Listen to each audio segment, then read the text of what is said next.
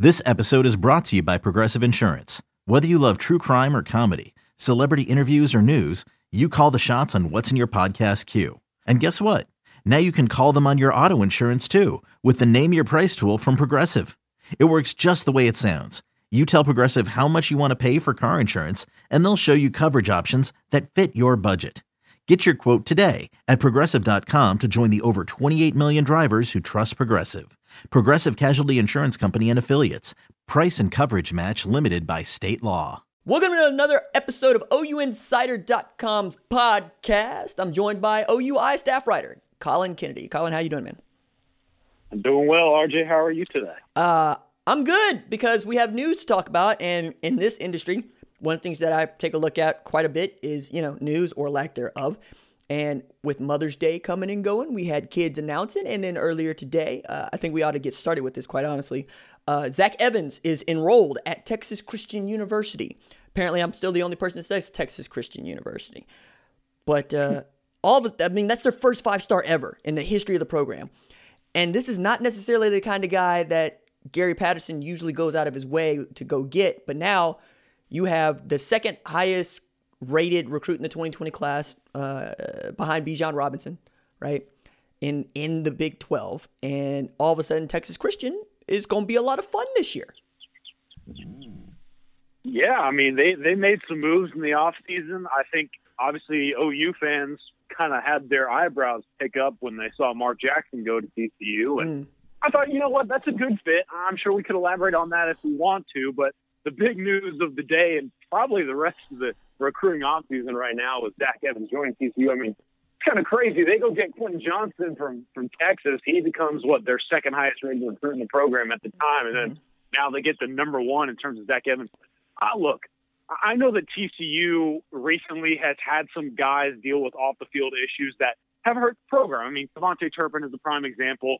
When he left, that program took a major step back, and Jalen Reagor, he, he kind of struggled with it. A lot of guys just saw what can happen when players make detrimental decisions away from the football field. That being said, I think Zach Evans is a kid that has made strides and is wanting to to improve who he is. And at the end of the day, that's all you can ask for because I mean, you're going to take a guy who has comparisons to Adrian Peterson, especially when you're at TCU, who I don't think we're talking about this enough. I mean, not only do they get their five star running back, first five star in program history, but it's also a great fit at a position of need right now. I mean, Darius Jett Anderson and Sewo Olonilua both left the program and are now undrafted free agents with the Dallas Cowboys. So they lost two of their most contributing running backs this offseason, and they don't really have very many answers at that stage. So getting Zach Evans, that fills that position, and getting someone to help out Duggan, I mean, continue to develop as a quarterback, that's a huge issue. So I mean, Evans is going to absolutely tear it up on the football field if he's able to play. There's no doubt in my mind. But overall, I think TCU taking this risk is is calculated. I mean, they needed someone at running back. They wanted to get someone to to have them talking about this program across college football. And if it pans out, I mean, TCU could very really benefit from this moving forward on the recruiting trail. So I'm excited to see how it pans out. But I mean, this is a monster move by Gary Patterson and the Frogs. Yeah, two things that you said I want to touch on, which are great points. One is KaVontae Turpin and what he meant to that program when he was returning kicks and when he was catching passes, coming out of the backfield, those sorts of things. Uh, basically doing what Jalen Reagor was doing for them a year ago. And Turpin gave Oklahoma all kinds of fits, and we're, we're used to that, right? Uh, the other point that you made about Quint, Quentin Johnston, who we thought was going to end up at Texas, with the the Snapchat commit announcement, shouts to him that uh, coming out of Temple. I was like, okay, I'm down with this. I'm, I'm fine with this. Uh, you know, uh, friend uh, Shehan Jeyarajah works for uh, works at I should say TexasFootball.com covering high school football and college football in general. But he makes the joke that TCU should switch to the wishbone. Change my mind. I'm going. That's a good way to get Quentin Johnston to transfer. So I'm I'm okay with that. uh, that said, I think he's really nodding to what Max Duggan was able to do in, in the run game because I mean, there weren't a whole bunch of bright spots for Texas Christian on the offensive side of the ball when they played Oklahoma, but one of them was watching Max Duggan run all kinds of wild. And I, I'd be interested to see what a Texas spread type of look looks like with Zach Evans back there. And I guess that's kind of the point. now you get to do some stuff, right? You you have a home run hitter at tailback, and you have a guy that we're all gonna watch. And then I was looking at their non-con, and you talk about Temple, you talk about Wagner. I mean, uh, I got to take a look at it to remember who the third team is, though. Uh, let's see, Texas Christian. But you're also talking about a team that all of a sudden gets to jump up and have something to say about this Big 12 race, which I found to be really interesting because outside of Oklahoma, what do we expect? We expected Texas to maybe be there, but both of their coordinators are installing new schemes, and you also don't know what you're going to get from Sam Ehlinger in that scheme. But more than that, uh, Oklahoma State is supposed to be something like a dark horse to, to go and win it because they return their three headed monster in Chuba Hubbard, Spencer Sanders, and Tylan Wallace. All right, so I'm looking at the 2020 schedule. Oh, I was totally wrong. Uh, California, so that ought to be fun. Prairie View A&M and SMU. Ooh, that SMU game could be cool. Oh, oh that SMU game could be a brawl. Oh, and it's at SMU. It's at Gerald Ford. Oh, now, now I'm here to tell you right now. Oh man, I was just gonna say like, cause that's, I mean, TCU thinks it's better than SMU and and you know so forth so on. Cause like, you you'd be the guy to ask about this. Does it go TCU, SMU, North Texas? Is that how it goes there? Yeah, absolutely. I would okay. say TCU, SMU, North Texas. I mean, okay. SMU just recently surged. You know okay. what I mean? Yeah. Okay. Well, I mean, and then they get Oklahoma State in Fort Worth. They got to go to Morgantown. They get Kansas State in Fort Worth. They got to go to, to Waco, but that ought to be good. They get Oklahoma in Fort Worth. They get Iowa State in Fort Worth. Got to go to Austin. And they get Texas Tech in Fort Worth. Got to go to to Kansas. Look, that's a that's a decent schedule, dude. Yeah, I mean they, they get OU in TCU, so you get the conference favorite at home. Mm-hmm. I think you get SMU is a big time game that a lot of people are going to be watching in the mm-hmm. non-con. So, look, I mean, TCU's taking this, and they're just saying to themselves, "We got a chance to make some moves." And so, when you pick up a guy in Zach Evans, like, hey, I mean, go for it. So, I'm excited to see how it works. I, I think if I were Texas Christian, I would assume the same as we're talking about. Maybe the Big 12 is a little bit more wide open mm-hmm. than we always talk about it being. I mean, Oklahoma State, don't get me wrong, the Big Three coming back is huge, and I'm a huge fan of all three of those guys. But at the end of the day, you still got to play with 22, 24 guys on that field. And I mean, three, you can only speak to the extent of impact that they can have. So, Oklahoma State, it kind of varies for me what they can actually pull off. Baylor, you just don't know with the health and some of the losses that they had in the offseason. Iowa State, maybe they make a surge. I mean, who knows? At the end of the day, TCU has a very real opportunity to make some push in the conference. And I think another reason you brought up that this is really fascinating for me is Duggan, because I mean, now you can play, like you're saying, with what you want to do offensively. I mean, the, the zone read, speed options, some of those schematics they can pull off with Evans and Duggan in the backfield. I don't know how a defensive coordinator would really be able to plan for it because TCU, quite frankly, hasn't had some sort of running presence like that in a while. So overall, this is a really nice scheme fit. It's something that's going to help Duggan's progression and development as a quarterback. And it makes TCU just that more dangerous in a conference that may be a bit more wide open than we perceive at this stage. It also proves to me that Gary Patterson can recruit when he wants to. Uh, again, I should say. Mm. I should prove again because, like, still, uh, up until this point, his greatest coup to me was Ty Summers. And I picked Ty Summers not because he was highly, you know, regarded as a recruit, but because Ty Summers was committed to play quarterback at Rice. And Gary Patterson convinced him to play linebacker at TCU. That that's a switch, man. Like he, and then he ends up making him play end and then moving him back to linebacker. And because he's so versatile, they call him Captain America. That's still one of my favorite recruiting stories. It's like, how do you turn a quarterback into a linebacker when he has an offer to play FBS quarterback right now? It's like, wait a second, that's wild. Um, and it and it it worked because mm-hmm. I mean the guy's still with the Green Bay Packers, right? Yeah, yeah, no, you're right. You're right. It worked, and that's the other part about Patterson. He has such a tremendous track record for getting guys into the NFL and then them having successful careers, as well as being you know top three round picks. I mean, we just saw Jalen Reagor. Uh, we saw Jeff Gladney. Before that, there's Ben Banogu. Uh, there's LJ Collier. I mean, we can keep going. And then, you know, Dallas Cowboys think enough of his entire backfield to sign them all. You know, it's just all the eligible ones. So that's that's tremendous. Um, I want to go from that to Corey Kiner, uh, who announced his commitment to LSU. And the reason I'm bringing that up is because Camar Wheaton is expected to be down to OU, LSU, and SMU, and that I don't know that that removes LSU from the from the the group because you know I think there's two spots there too. But yeah, you gotta feel like if you're DeMarco Murray, that's okay. That's that's one more down that I don't have to worry about. Yeah, I would agree. I, I feel like this has been more of a of a OU SMU battle at this stage, from what I can gather. I mean, LSU is always going to have their say in things, but at the same time, LSU has been involved with a number of different other running backs on the trail. So them getting one of their guys to me indicates that maybe Camar Wheaton's exploring the options of the other two that we're mentioning. And I know SMU has been pushing hard. The Preston Stone effect is very real right now. And if they're able to pull off the recruiting class that that coaching staff is hoping to get, wow. I mean, and then we're talking about SMU being one of the main powers in the state of Texas, even though recently they've been probably one of the more cool highlight names to mention.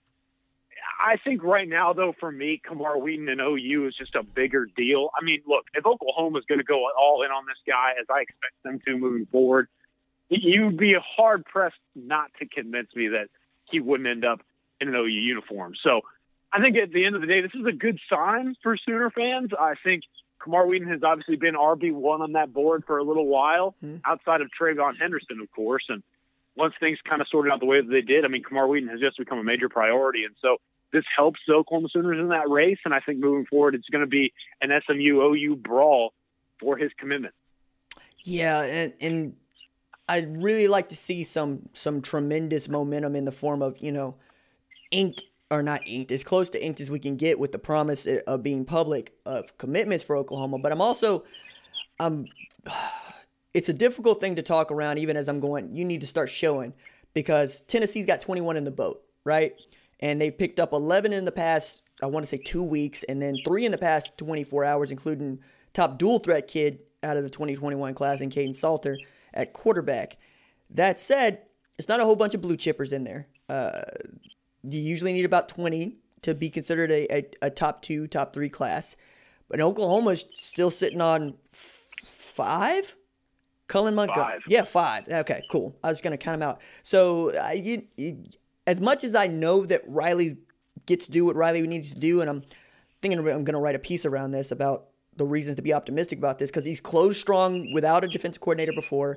He usually gets the guys that he wants to get, a la Mike Stoops, but still, like, because it's so weird and because we're seeing commitments without visits, it's it's hard to call. You know what I mean? Does that make sense? Yeah, it's anyone that wants to say you have absolutely no idea how this thing could go on the recruiting trail in terms of commitments for Oklahoma. It's it's fair to say because we've never dealt with circumstances like this before. You know what I'm saying? I mean, mm-hmm. at this point, we have no idea what Lincoln Riley's course of action is, even if he's perceived as the favorite for Camar Wheaton because you can't get the kid on campus. You can't get this guy in the running back room. You can't have him meeting DeMarco Murray face to face. This is still kind of the square one, even though he's sorting out his side of things a little bit more forward. So, look, I, I think you bring up a great point. The recruiting world is a different time right now because no matter how many top lists these guys release or how much we think the end is coming, it's really on these kids because part of the recruiting world is these programs and coaches convincing them to commit. Well, you can only do that so much when you're FaceTiming. You know what I'm saying? You don't have the glitz and glam of the on-campus experience. So that's what's fascinating to me is the lack of commitments we continue to talk about. In my opinion, is just because at the end of the day, this recruiting situation is calling for the prospects to finally make that decision, and it's really those guys finally making the decision without a lot of those experiences or talks with the coaches and programs that come with it. So, at that reason, I would say you just never know. And that's why, in my opinion, I'm still going to have SMU as a strong contender for Camar Wheaton. And I'm still going to say, look, you, you may not see some strong public commitments for Oklahoma for a while, but that's just how it is at this stage until football returns. Well, and getting to that, right? Uh, Mark Emmert gave his thoughts about football returning and what it would need to look like. But the thing that I think I need to, to make clear to, to most people is like the NCAA does not have a whole hell of a lot to say about who plays and doesn't play FBS football. It's really about the conference commissioners and their athletic directors. And the idea that you might see abbreviated seasons, say on the West Coast, like California, Oregon, where governors are, are much more uh, staunch in their belief that we can't have any sort of uh, groups together, or places in the Southeast or even Oklahoma where you're much more likely to see, hey, we're, we're gonna play we're gonna play our season, right? if you don't want to play your season, we're not gonna we can't make you, but we're gonna play our season. Meaning what if you get 12 games out of Oklahoma and just nine out of uh, Oregon, right? I think that changes the recruiting trail because you've had more opportunities for A, one, visits, and B, to be seen. You know, like one of the reasons that SMU is in this thing with Kamara Wheaton is because TV, right? Lots of their games were on mm-hmm. TV last year. And when they had opportunities, they showed out. I mean, hell, the Memphis SMU game got flexed into the Saturday night seven o'clock game. Now it was a week weekend, but still, and it turned out to be a very good football game, like an outstandingly good football game. And I wonder, you know, like if you're in the American where Mike Aresco has been like, I don't know what we're gonna do. If SMU can't play its uh, its uh, entire non-conference schedule, how does that fit? And if OU can, and you know, watching Zach Evans go against uh, Southern Methodist in a non-con in, you know, Gerald Ford Stadium might do something for Camar Wheaton. On the other hand, watching Tennessee come up to Owen Field to play Oklahoma and see what Kennedy Brooks can do might do something for him. So I'm, I'm fascinated on that front because I think we're going to get football. Now, for me, it's a question of where. and, and, it would create a massive competitive imbalance, if you yes. will. And it's exactly what you're touching on. At the end of the day, it's how much can you showcase your product, mm-hmm. either on television or in person to these kids. And if Oklahoma gets a 12 game slate, I mean, no one in the entire OU fan base should be worrying a drop because mm-hmm. if Lincoln Riley gets to have those kids on campus 12 opportunities, he gets to be on television 12 times or whatever then he's going to be able to pull off some eyes. That, that being said, that's where the other factors come in. Does SMU have similar opportunities? Do maybe like a, a USC or some of the West Coast powers that Oklahoma battles on the recruiting trail hmm. see some limited chances? That's when you really should see, in my opinion, Oklahoma, Alabama, some of these teams who are waiting to explode really start to take off. And it's also, again, like I mentioned in the last podcast, where you could probably see some of these bigger classes for schools you maybe didn't expect taper off. I mean, if Tennessee and North Carolina got to go play a whole 12 game slate, I'm sorry, but I'm expecting some slip ups. I, I don't know that I can really believe those guys are going to have a, as strong of a season as the recruiting class might indicate. So at the end of the day, that's something that I don't think we're talking enough about, and I'm glad you brought it up because what could happen in terms of limiting schedules and opportunities for some of these teams also would very much impact the world of recruiting for each program.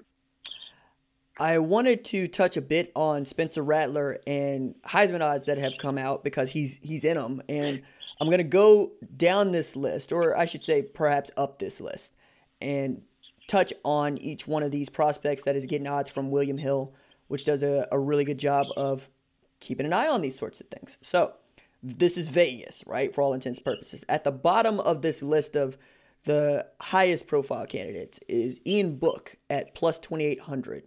How do you feel about that, Colin? Uh, I, I mean, I can see it. I mean, Ian Book isn't exactly my kind of quarterback. I think he's kind of left some things on the table at Notre Dame, but I understand the reasoning. Mm-hmm. And then Myles Brennan is also getting the same odds as Ian Book. I would be hesitant, but I also understand it because of the program hype surrounding LSU. The changing and passing game coordinators obviously would stand out to me. But at the same time, if you're taking over the starting quarterback role at LSU and have Ja'Marr Chase on the outside, I understand it. Okay, so Mac Jones, Travis Etienne, and Chuba Hubbard all at plus 2,200. Of that group, mm-hmm. I would say Etienne and, and Chuba Hubbard would be my favorites. Mm. I think Hubbard, at the end of the day, is the absolute standalone guy. But at the same time, I mean, what did Hubbard finish last year? Fourth or fifth? Somewhere close. If he couldn't put up even more statistical ridiculousness than he did a season ago, I still have a hard time believing he'll end up in New York because these days it's nearly impossible for a running back to pull that kind of award off. And even then, you need to be playing for national championships because, like, J.K. Dobbins goes for 2,000 yards. He can't get invited. Um, Mac Jones, I think, of that group actually has the best shot because Travis Etienne plays with Trevor Lawrence and Justin Ross, but also because Mac Jones is probably going to start the season as the starter at Alabama. And if he's as good as, you know, uh, he needs to be for them to win a national championship, he'd be there at the end. I just don't know that that he is, though I picked them to win the national championship but I've also thought that Bryce Young's probably going to be playing in that game. Um, D'Eriq King at plus 2,000. D'Eriq King in Miami is fascinating. I don't think we talk about it enough because what the heck is about to happen between him and the Canes? Mm. I, I understand that he is an elite dual threat talent, but he's going to have to be able to show to us that he stayed in shape with that long break and that he can still handle the speed of the game. So I, I, I would have him on a list. I wouldn't have him towards the top of a list because of some of the other quarterbacks across the country. Well, uh, Sam Ehlinger just ahead of him at plus eighteen hundred. That one's kind of surprising to me, but nobody wants Sam Ehlinger in this list more than media types. I mean, anyone is going to benefit from Sam Ehlinger being on any sort of list, right? I mean, he is a conversation hot topic. I would also say, I mean, look, if I had to tell you which quarterback is going to have a better chance to Heisman between D'Eriq King and Sam Ehlinger, I don't think it would be that much of a stretch to say it's Ehlinger at this stage because, I mean, Miami's just frankly been maybe even more disappointing than Texas, and they've also played in a pretty bad conference out in the ACC. So I would put Ehlinger ahead of King. I also see the reasoning, but I mean, still, I you know, I'm not putting a whole bunch of stock in. Well, Spencer Rattler's getting better odds than Sam Ehlinger and D'Eriq King and Travis Etienne and Ian Book at plus 1200. Yo, out the box, man.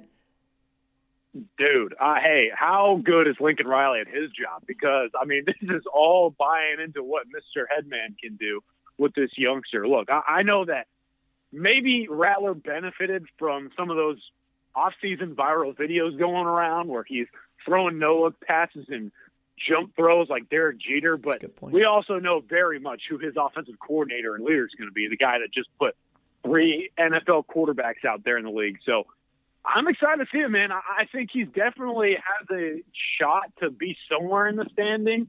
I don't know how high. I mean, I feel like he could easily sneak into that top 10, but I mean, for him to be, what, number four right now? That to me is just mind numbing and incredulous when you think about what Riley can do when he has the guy who hasn't even started a game and the guy's already in a conversation for the most prestigious award in college football.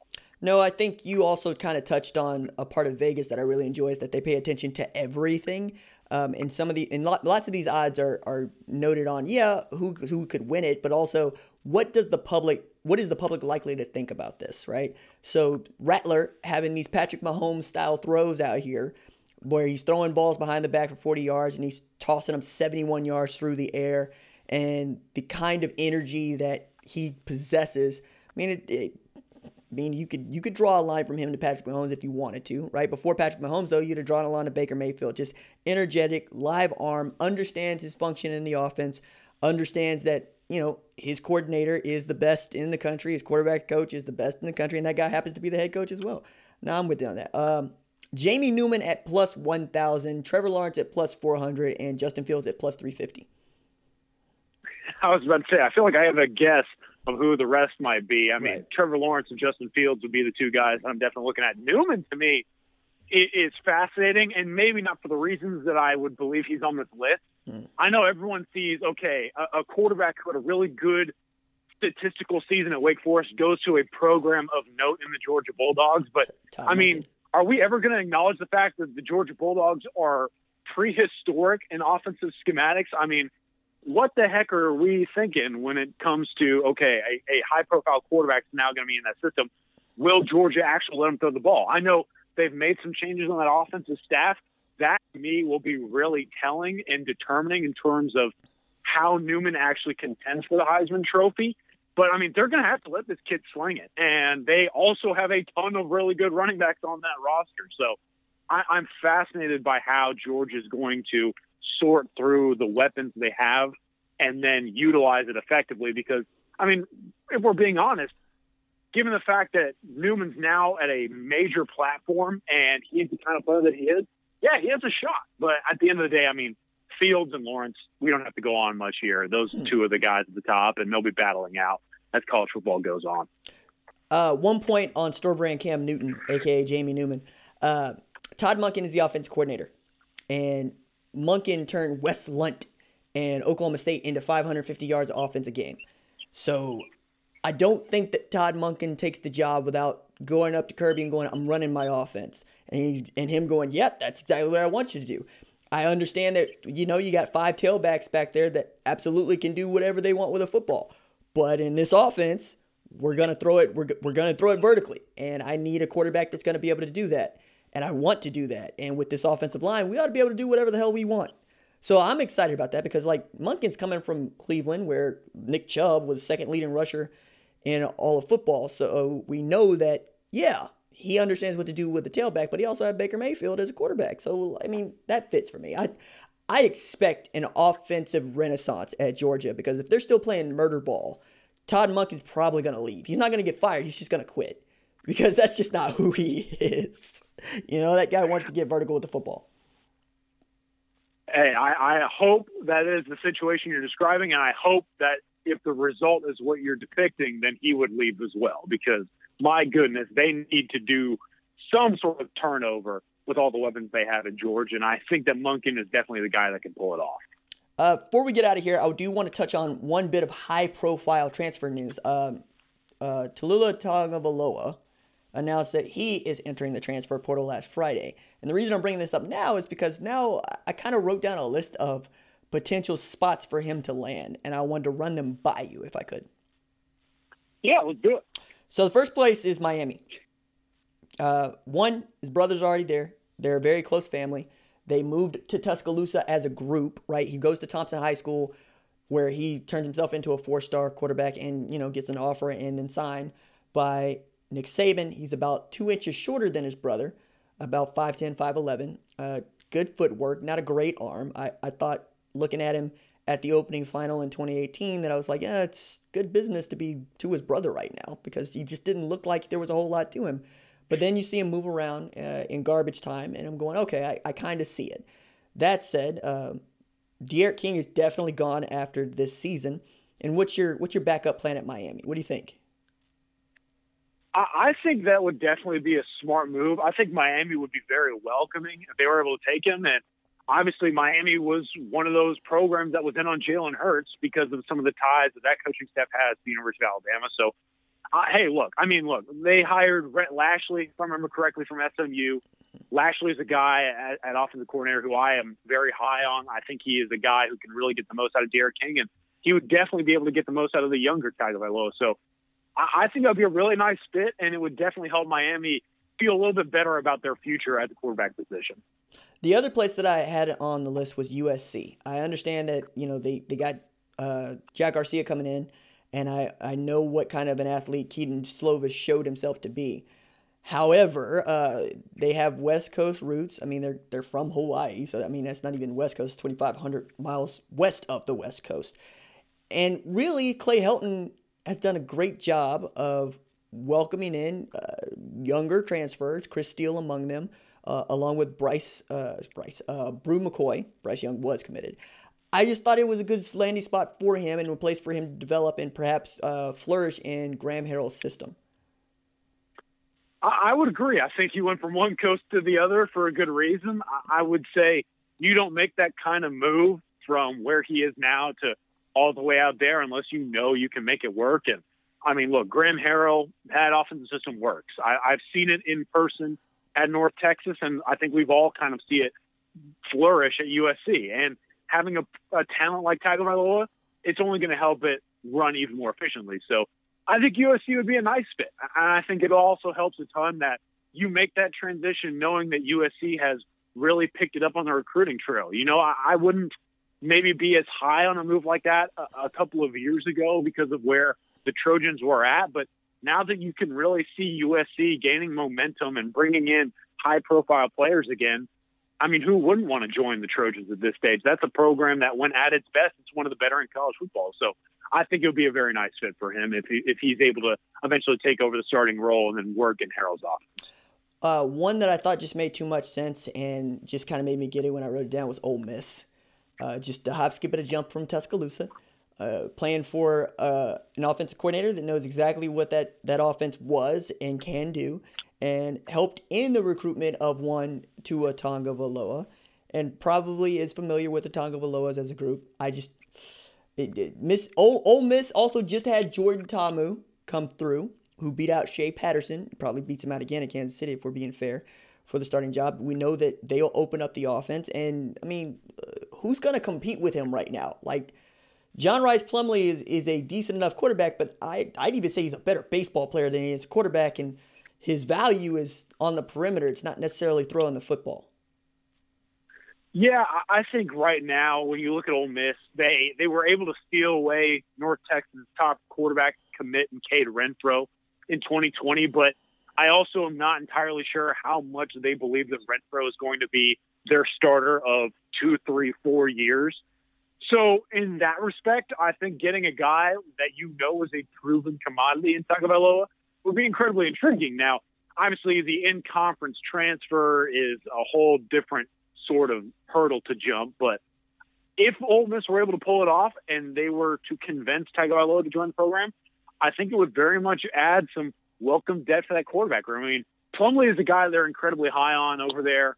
I, I would understand why. I mean, he has some solid tools in terms of running and throwing, but I also believe that a little bit of added competition would be very welcoming for the Rebels. So if they can get him, I mean, hey, by all means, I would think it's a nice fit. Uh, obligatory, he's not going to OU segment. You got one of those? he is not going yeah. to Oklahoma, right. but hey, if he ends up at Maryland like everyone thinks he might, then maybe that's another domino falling everyone wants to hear. Oh, good God. Oh, man. Uh, that is Colin Kennedy. Follow him on Twitter at C Kennedy 247. That's C Kennedy 247. I have deleted my Twitter account, and Tua Tagovailoa is going to Auburn because that's that's that's a sexier story. Thanks, Colin. I love it. Thanks, man.